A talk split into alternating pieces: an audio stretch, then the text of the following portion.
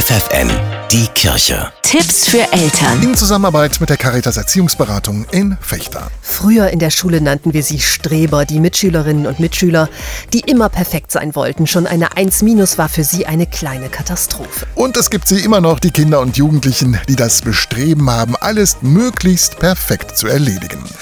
Deshalb unsere heutige Frage an Ursula Landfermann von der Caritas Erziehungsberatung in Fechter. Was sagen Sie ganz spontan zu diesem Perfektionismus? Das Bestreben, alles möglichst gut zu machen, ist ja erstmal mit Eigenschaften verbunden, die total viel Positives enthalten. Sensibilität, Fähigkeit zur Selbstkritik. Ehrgeiz ist auch erstmal per se nichts Schlechtes. Ab wann sollten Eltern sich denn Sorgen machen? Wenn ein Kind anfängt, sich zunehmend negativ zu bewerten, die Ängste, zunehmen von neuen Anforderungen. Da muss man aufmerksam werden. Was können denn mögliche Ursachen dafür sein, dass schon Kinder kleine Perfektionisten sein wollen? Menschen werden sehr bewertet nach dem, was sie tun, wie sie aussehen.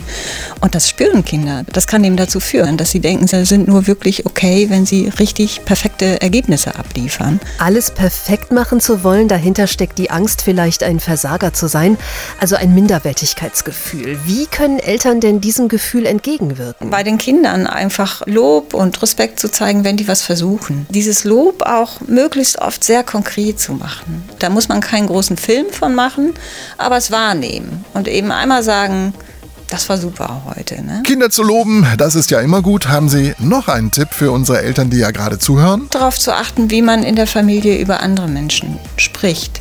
Mache ich mich lustig über andere, denen es gerade nicht so gut geht, wo irgendwas passiert ist? Kann ich vielleicht Mitgefühl haben oder kann ich Respekt zeigen für Menschen, die was probiert haben, die den Mut haben, was zu probieren, auch wenn es nicht immer funktioniert. Sagt Familientherapeutin Ursula Landfermann von der Caritas Erziehungsberatung in Fechter. FFN, die Kirche. Tipps für Eltern.